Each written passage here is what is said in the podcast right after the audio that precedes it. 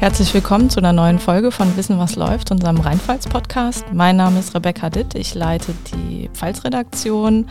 Heute bei uns zu Gast ist äh, Uwe Renners, stellvertretender Chefredakteur. Herzlich willkommen, Uwe. Hallo, Rebecca. Unser Thema ist heute ähm, Hashtag sagt Ihren Namen. Es wird darum gehen, ähm, ja, nennt man jetzt die, ähm, die Namen von Tätern und von Opfern von Gewaltverbrechen. Aktuell hat uns das Thema äh, umgetrieben, in Orgersheim ist vor einer Woche ähm, ein äh, Mann äh, durch die Stadt gelaufen, hat ähm, durch Zufall ist er zwei Handwerkern begegnet, hat sie äh, niedergestochen mit dem Messer, ist dann weiter in den Drogeriemarkt und hat dort auch nochmal äh, einen Menschen äh, schwer verletzt. Ähm, das Thema treibt die Menschen natürlich um, auch ähm, über die Grenzen von Ludwigshafen hinweg. Ähm, wir haben lange Zeit nicht über die Namen von Tätern und Opfern berichtet. Darum wird es heute gehen. Ähm, Im Internet äh, macht jetzt aber gerade ein Hashtag, wie gesagt, die Runde sagt ihre Namen. Darum geht es aber, also bei denen sagt ihren Namen geht es vor allen Dingen um die Opfer. Uwe, warum sagen wir als Rheinpfalz normalerweise nennen wir nicht die Namen von den Opfern? Also ich würde vorher mal drei Sätze zu dem Thema generell sagen. Als du mich heute gefragt hast, sollen wir einen Podcast dazu machen, habe ich relativ lange darüber nachgedacht, weil wir die Erfahrung gemacht haben, in dem Moment, wenn wir über dieses Thema sprechen oder schreiben, dass es immer Menschen gibt, die versuchen, irgendetwas so zu verstehen, wie sie es gerne verstehen wollen. Der Druck ist in den vergangenen Jahren, was das Thema angeht, gegenüber den Medien generell, glaube ich, extrem gestiegen. Das fing an in Köln damals in der Nacht, ähm, wo die Polizei in der Pressemitteilung halt nicht gesagt hat damals, ähm, dass es zum größten Teil Menschen aus von, von anderer Herkunft waren, also es keine Deutschen waren. Du sprich, spielst an auf die Silvesternacht in Köln. Genau. Vor, vor, der, vor dem Hauptbahnhof äh, genau. sind Frauen bedrängt worden von Männergruppen und die Polizei hat mutmaßlich lange Zeit die Lage auch nicht im Griff gehabt. Richtig, und dann kam ja, ich glaube am anderen Tag, ich weiß es nicht mehr ganz genau, äh, eine Pressemitteilung, äh, so dass die Medien erst darüber erfahren haben, was da überhaupt passiert ist in der Nacht.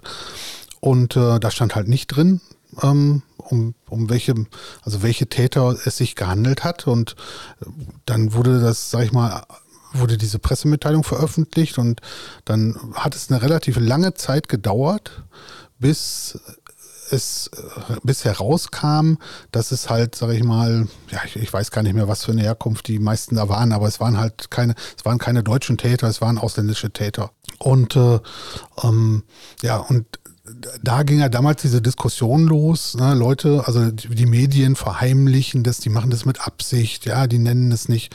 Und äh, der Druck seitdem auf uns ist aus meiner Sicht extrem gestiegen, weil ich habe als Volontär vor vielen Jahren immer gelernt, die Herkunft des Täters nennt man nur, wenn er in Zusammenhang mit der Tat steht. Ja, das war auch im Pressekodex immer so geregelt und ich fand es eigentlich auch immer eine sehr gute Lösung.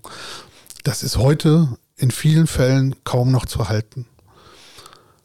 Warum? Weil die Hörer, Leser ganz schnell uns den Vorwurf machen, dass wir das mit Absicht verheimlichen. Da muss man dazu sagen, die ganze Debatte hat sich ja verändert. Also die Flüchtlingsdebatte, ja, wir haben ja seit in den vergangenen Jahren da jetzt auch schon einiges erlebt. Ja, also ne, die große, die Flüchtlingswelle, die gekommen ist und und natürlich auch die AfD, ja, die, die auf die gekommen ist und gesagt hat, hier alle raus und ähm, äh, alles ganz, ganz furchtbar und so. Da kann man ich will es gar nicht jetzt, ich, ich will es in diesem Moment gar nicht bewerten, aber es hat alles dazu geführt, dass ähm, uns, dass Menschen uns draußen vorwerfen, dass wir mit Absicht Namen nicht nennen würden. Und ähm, um, um irgendwie eine Bevölkerungsgruppe zu schützen. Also ja, weil wir nicht wollen, dass die in irgendeinem schlechten Licht stehen. Aus dem, für mich kann ich nur sagen, das ist totaler Quatsch. Warum? Ja, na, weil es nicht um die Bevölkerungsgruppe geht. Für mich stellt sich die Frage immer, ähm, was hat der Nutzer, Leser davon, wenn wir den Namen nennen? Also wenn jetzt einer, sag ich mal, in, hier in den nächsten Supermarkt geht und eine Flasche Jägermeister klaut, kann auch irgendeine andere Flasche Alkohol sein. müssen Sie nicht bei den Öffentlich-Rechtlichen, ist okay, wir müssen jetzt nicht noch sagen Red Bull. Und ja, ist ja gar nicht zum Lachen eigentlich, ja. aber, aber, ne, aber also da schreiben wir auch, da ist, das weiß was ich, ein, ein 25-Jähriger hat äh, eine Flasche Jägermeister geklaut. Also das würden wir gar nicht schreiben, weil es nicht relevant ist. Aber äh, was würde da, warum soll ich schreiben, ein 25-jähriger Deutscher? Und, und wenn ich es jetzt mal auf die Spitze treibe, dann müssten wir eigentlich schreiben, ein 25-jähriger Pfälzer oder war es ein Bayer oder war es jemand aus Nordrhein-Westfalen? Was spielt es für eine Rolle? Es spielt keine Rolle. Ähm, es spielt dann eine Rolle, ähm, wenn es mit der Biografie des Täters irgendwie zu tun hat. Also, wenn zum Beispiel ein Flüchtling er da eine Tat äh, begeht, ähm, dann äh, kann es natürlich sein, dass aus seiner Biografie her, ja, die, was er erlebt hat und so, so eine Tat nicht erklärbar ist, aber dass man sie vielleicht besser versteht. Ja, so. Der Punkt ist aber doch, dass ich das in dem Moment, wenn so eine Tat passiert, gar nicht weiß. Das weiß ich oft ja erst, wenn eine Gerichtsverhandlung stattfindet, ja, wenn man viel mehr Informationen darüber hat. In dem Moment, wenn diese Tat passiert, weiß ich das nicht. So, und was bringt es mich weiter, wenn ich weiß, ob es ein Somalier, ein Deutscher oder jemand aus Bayern war? Ja, also Bayern sind natürlich auch Deutsche, aber na, äh, die einen sagen was, so, die anderen so. Ja, ja, was bringt, was bringt es mich weiter? Und es bringt mich nicht weiter. Mhm. Ja, und deshalb ist unsere Regel immer schon gewesen, Zurückhaltung. Ja, ich, also ich finde, man kann es ganz einfach, einfach auf den Punkt bringen. Die Regel lautet Zurückhaltung. Das heißt nicht, dass wir es niemals tun wollen werden würden, sondern wir müssen uns jeden Einzelfall angucken und daran entscheiden, wie wir damit umgehen. Mhm, und jetzt. das haben wir jetzt in dem Fall in Oggersheim genauso gemacht. Ja.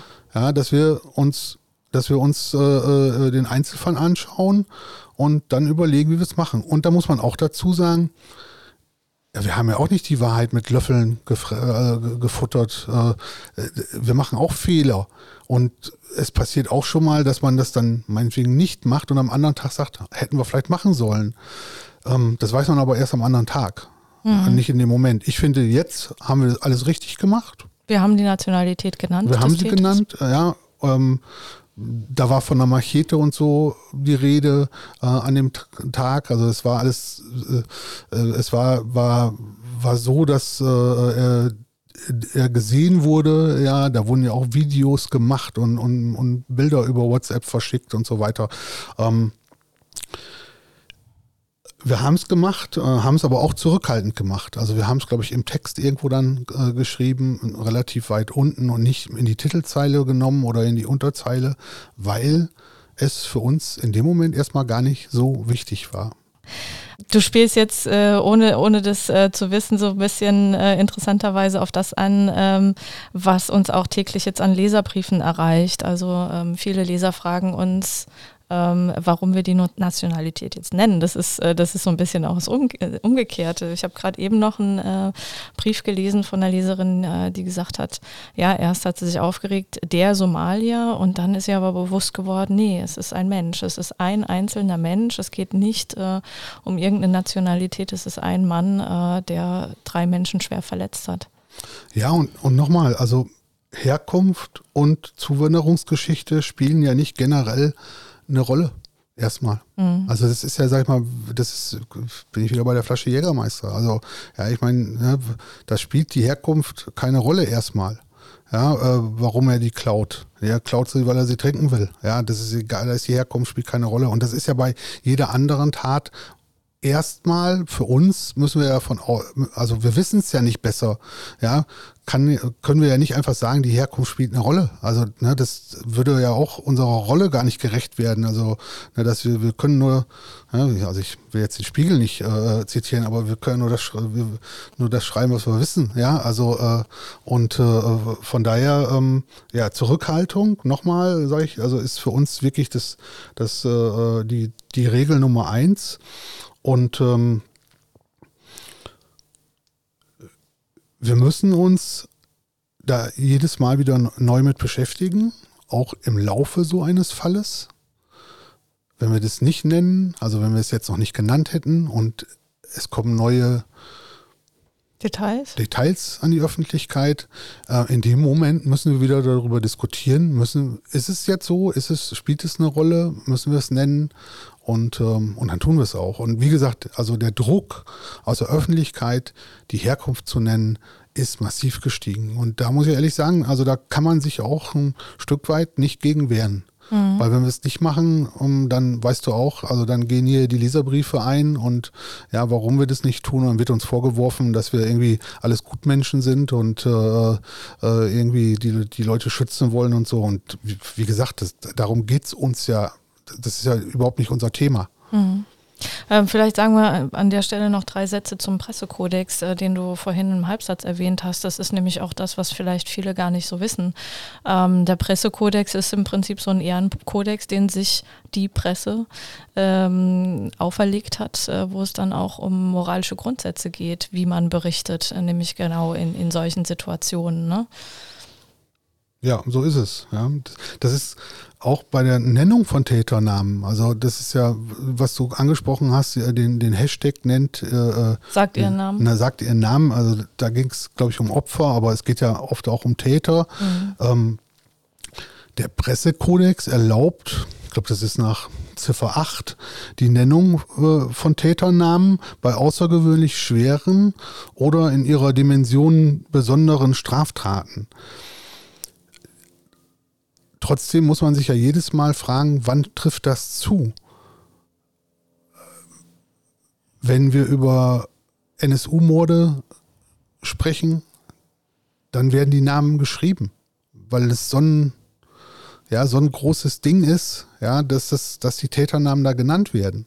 Versus, ich klaue eine Flasche Jägermeister. Ja, ja und jetzt so zum Beispiel in Oggersheim, sage ich ganz ehrlich, momentan würde ich das nicht machen, mhm. weil wir reden einmal über den Täternamen, aber damit verbunden sind ja auch die Angehörigen. Mhm. So ein Name, wenn, wenn du den Namen jetzt nennst, und das ist jetzt egal, ob das in Oggersheim jetzt jemand äh, mit Migrationshintergrund war oder ob das bei irgendeiner anderen Tat ein Deutscher war. Ja, das ist ja nicht nur der Täter, der identifizierbar ist, sondern sein komplettes Umfeld. Das heißt, die ganze Familie, die Angehörigen, die nichts damit zu tun haben, unter Umständen. Also ne, oft nichts damit zu tun haben, äh, die werden für Jahrzehnte, naja, sind die damit belastet. Ja, ich erinnere ja, mich an den jugendlichen äh, Amokläufer von Winnenden damals. Äh, hat die Familie, das war relativ schnell bekannt, äh, wie das Haus aussieht, äh, wurde auch dann von dem einen oder anderen Medium veröffentlicht, von uns nicht. Ähm, und die konnten da nicht mehr leben. Ne? Also die Eltern mussten wegziehen, die mussten Winnenden verlassen und äh, ja, äh, also abgesehen davon, dass es natürlich auch für die Familie sehr schwer ist, äh, auch einen Täter in der Familie zu haben.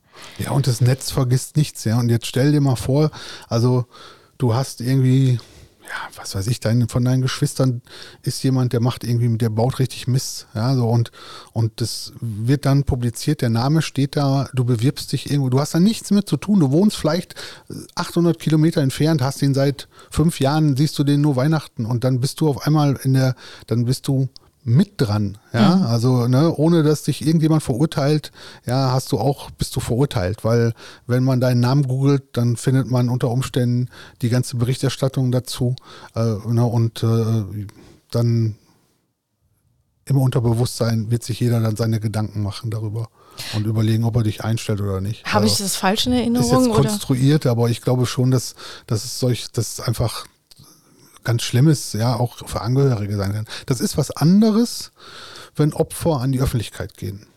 Also wenn die selbst an die Öffentlichkeit gehen und, und es wollen. Ja, also dann ähm, würde ich das, also dann würde ich das anders auch beurteilen. Also es gibt ja auch Tafeln, wo, wo Opfernamen veröffentlicht werden. Also ich sag mal, die Rammstein-Katastrophe zum Beispiel jetzt, äh, wenn wir da am Flughafen sind, ist eine große Tafel, da stehen die Namen, glaube ich, auch drauf derjenigen, die da gestorben sind oder so. Das ist, das ist ein Unglück gewesen. Ja, da haben wir gesagt, okay, wir geben den Opfern einen Namen, ja, damit jeder weiß, also damit die nicht, nicht, dass, dass es nicht irgendwie, dass es greifbar wird, ja, sowas. Das ist ja bei Taten manchmal auch so. Also wenn, wenn am Breitscheidplatz in Berlin, ja, also äh, da, da haben sich Leute ja auch zusammengeschlossen Straßen und haben so eine, so eine äh, ja, Opfergemeinschaft gegründet. Die gehen ja ganz offensiv auch an die Öffentlichkeit. So, die wollen ja, dass die Namen genannt werden, ja, um, um den Opfern einen Namen zu geben.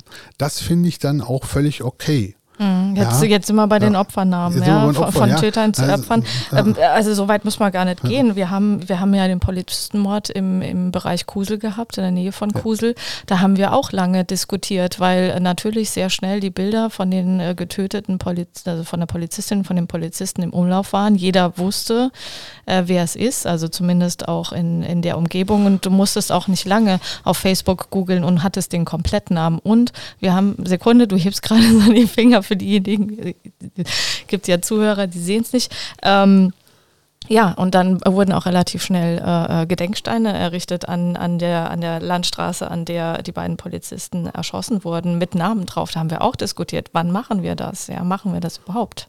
Ja, das ist aber zum Beispiel auch ein Punkt, da finde ich, kann man auch ganz gut unterscheiden, weil in meinem engsten Umfeld, dass da der Name eh ganz schnell bekannt ist bei solchen Geschichten, ob jetzt vom Opfer, vom Täter oder wie auch immer. Ähm, da glaube ich, müssen wir uns nichts vormachen. Also jetzt in Ludwigshafen irgendwie die beiden Opfer, ja, also da werden in Oggersheim werden wahrscheinlich äh, alle wissen, wie die heißen. Ja, so, also was für einen Namen die haben. In Pirmasens oder in Berlin kennt die keiner. Und die werden sie auch nicht kennen, wenn irgendwo an der Straße da ein Stein steht, weil da fahren die nicht vorbei. Wenn wir den aber schreiben, dann ist er, sage ich mal, unter rheinpfalz.de weltweit abrufbar. Und das ist ein Unterschied. Und auch da muss man drüber diskutieren. Und wenn jetzt die Familie, sage ich mal, der Opfer zu uns kommen würde und würde sagen, wir möchten darüber reden, auch dann muss man darüber diskutieren. Weil nach so einer Tat auch die Familien sind in einem Ausnahmezustand. Ich finde, also auch wenn wir Journalisten sind und eigentlich, wir sind keine Psychologen, aber trotzdem, ähm, wenn da jetzt, wenn, wenn da jetzt ein Vater kommen würde, ja, und ich würde mich mit dem unterhalten und ich würde merken, dass der eigentlich völlig neben der Spur steht, dann würde ich vielleicht sagen, ey komm, lass uns noch mal in zwei Wochen miteinander reden. Weil wir auch eine Verantwortung ja. haben äh, für diejenigen, die wir interviewen. Also Absolut. vor allen Dingen, wenn ja. das nicht Leute sind, die es äh, gewöhnt sind. Ja, also Politiker, äh, Profisportler, die sind ja trainiert. Ja, das ist was, also darauf ja. Interviews zu geben, auch in so einem Ausnahmezustand, das ist was anderes als Menschen, die noch nie vor einer Kamera gestanden haben, noch nie vor einem Mikrofon. Ich bin letztens von der Polizei angehalten worden zur Kontrolle. Und ich glaube, dass ich, also wir, wir müssen oft mit, wir sprechen jeden Tag mit Menschen, wir sprechen auch auf irgendwelchen Bühnen oder so, wo mal 500 oder auch, auch mehr Menschen sitzen. Und eigentlich macht mir das nichts aus. Und da werde ich von der Polizei angehalten und ich habe richtig gemerkt, wie mir so bum bum also ich habe nichts gemacht, ja, aber trotzdem, ja, so irgendwie hat mich das irgendwie, ja, nicht aufgewühlt ist das falsche Wort, aber ich habe gemerkt, dass ich unruhig wurde. Und ich glaube, die Situation ist immer, ne, man muss immer sich die Situation angucken. Und äh, nachher habe ich gedacht, ey, warum bist du da unruhig geworden? Ja, hast eigentlich gar nichts gemacht, aber es ist halt, glaube ich, auch menschlich. Ja, so die Polizei hält dann an, oh, ne, was ist da, was wollen die jetzt? Hast du irgendwas gemacht oder so? Also was du vielleicht gar nicht selbst gemerkt hast. Und ähm, äh, da ist, sag ich mal, wenn wir dann mit Menschen zu tun haben, die überhaupt keine Erfahrung haben, ja, mit anderen zu reden, also ja, mit Journalisten, mit, mit, mit, mit, ja, mit, mit wem auch immer, ähm, dann finde ich, haben wir eine Verantwortung. Und das haben unsere Kollegen im Lokalen ja jeden Tag. Also die, die reden mit Menschen, die sonst noch nie irgendwo äh, genannt worden sind. Da ist vielleicht ein Sportler, der was Außergewöhnliches macht in, in einer Kreisklasse, der, der hat noch nie mit einem Reporter vorher gesprochen. Natürlich hast du da eine Verantwortung, weil wenn, wenn du die nicht wahrnimmst, dann kannst du mit kannst du natürlich auch, sag ich mal, so jemanden ganz schnell in einem Licht darstellen, dass, äh, ähm, äh, dass der irgendwie ja, dass er blöd aussieht dabei. Mhm. Und das ist ja gar nicht unser Interesse, haben wir ja gar nicht die Absicht. Ja, ja, ja, und vor allen Dingen derjenige, der Interviewpartner, kann das unter Umständen auch gar nicht in der Situation abschätzen, was das für Konsequenzen hat. Nein, der merkt das ja gar nicht, weil ich meine, ja. wir sind ja Profis. Ja, und du weißt ja auch, also ne, wenn du dann arbeitest du mal mit ein paar rhetorischen Fragen oder, oder stellst Fragen äh, ähm, so, dass sie gar nicht offen sind, sondern dass sie eigentlich schon beantwortet sind mit der Frage. Ähm, das ist ja, sag mal, ne, da muss man sich ja nur mal ähm, Talkshows angucken und so, wie da gearbeitet wird. Also wenn einer richtig gut ist, richtig, richtig guter Interviewer, ähm, da hat, sag ich mal, jemand, der keine Erfahrung hat, keine Chance. Mhm.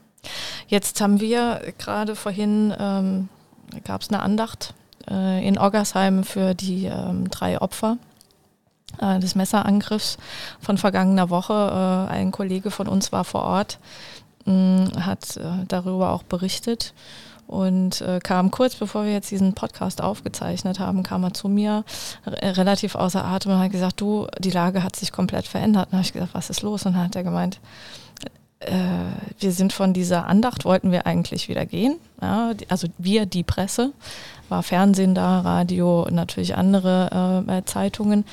Und dann hat er gesagt, und dann kam plötzlich ein Vater ähm, eines dieser Opfer auf uns zu und hat eine improvisierte Presse, äh, Pressekonferenz quasi gegeben. Also ist vor die Kameras, ist vor die Mikros getreten und hat Interviews gegeben von sich aus, weil er das wollte. Er ist auf die Journalisten zugegangen. Ähm, und wir haben jetzt auch lange äh, intern diskutiert, ähm, zeigen wir überhaupt äh, Fotos der Opfer, äh, der, der, der Angehörigen von den Opfern, ne? Und hatten heute Morgen gesagt, nee, machen wir nicht. Jetzt stand er vor mir und hat gesagt, ja, was soll ich denn jetzt machen? Also der hat die Interviews, hat er ja auch dem Fernsehen gegeben, dem Radio gegeben ähm, und sagt, ihm tut es gut, darüber zu reden, auch in aller Öffentlichkeit. Und er ist noch so unter Adrenalin, er muss darüber reden. Das ist natürlich jetzt ein Plot-Twist, äh, den man sich gar nicht ausdenken kann in so einer Situation. Den haben wir auch sehr selten. Ja, also wir haben vorher nicht drüber geredet. Ich höre es jetzt gerade zum ersten Mal. Ähm, ich, ich würde ihn natürlich dann schreiben, was er gesagt hat. Ja. ja. Das wäre ja schon absurd, wenn er bei so einer öffentlichen Veranstaltung sich dann dahinstellt und wir sagen würden jetzt, nee, wir müssen ihn schützen oder also ich denke mir, der, die haben jetzt, die haben mit Notfallseelsorgern gesprochen, die werden auch psychologische Betreuung haben. Also der, der wird jetzt schon gewusst haben, was er da tut. Ja. Ob er das in zehn Jahren dann vielleicht nochmal machen würde, das weiß ich nicht. Aber gut, auf alles können wir halt auch nicht, also auf alles können wir auch nicht achten. Aber in dem Moment, also so wie du es jetzt gesagt, hat, gesagt hast, klar schreiben wir es, ja. Ja, ja. Das ist aber im Prinzip genau das, was du sagst. Man muss es jeden Tag wieder neu bewerten und neu entscheiden. Also die Grundlinie, wir machen äh, dieses oder jenes nicht, gibt es eigentlich. Also es gibt nicht dieses Schwarz oder Weiß. Nee, die Regel ist Zurückhaltung. Ja. ja und ich glaube, dass damit fahren wir immer gut ähm, dass wir uns wirklich viel Gedanken darüber machen und lieber mal eine falsche Entscheidung zugunsten, sag ich mal, der Opfer ähm, oder derjenigen, die der Tat verdächtigt werden. Wenn der Tag darauf etwas anderes sagt, dann ist es immer noch früh genug, es dann zu tun. Ich finde, wir dürfen uns nicht hetzen lassen. Das heißt, wir brauchen als Journalisten die Ruhe darüber nachdenken zu können, was an dem Tag das Richtige ist. Und ich finde, in solchen Fällen ist immer gut, dass wir hier gemeinsam darüber sprechen, dass das nicht einer alleine entscheidet, sondern dass wir da schnell mal eben mit drei, vier Leuten zusammenstehen. Und wenn vier Leute einer Meinung sind, dann ist so eine Entscheidung auch eigentlich ziemlich einfach. Wenn zwei zwei ist, dann dauert die Diskussion länger. Dann ist so eine Entscheidung manchmal nicht einfach. Und vielleicht sagt man dann am nächsten Tag auch, hm, vielleicht hätten wir es doch machen sollen. Aber mir ist lieber, wir sind vorsichtig und wie gesagt zurückhaltend. Und dann machen wir es halt am nächsten Tag. Und dann lasse ich mir auch gerne vorwerfen, dass wir dass wir irgendjemanden schützen wollten oder so. Ich weiß für mich, dass es so nicht ist, sondern es geht einfach darum, wir wollen hier einen sauberen Job machen. Wir wollen niemanden vorverurteilen.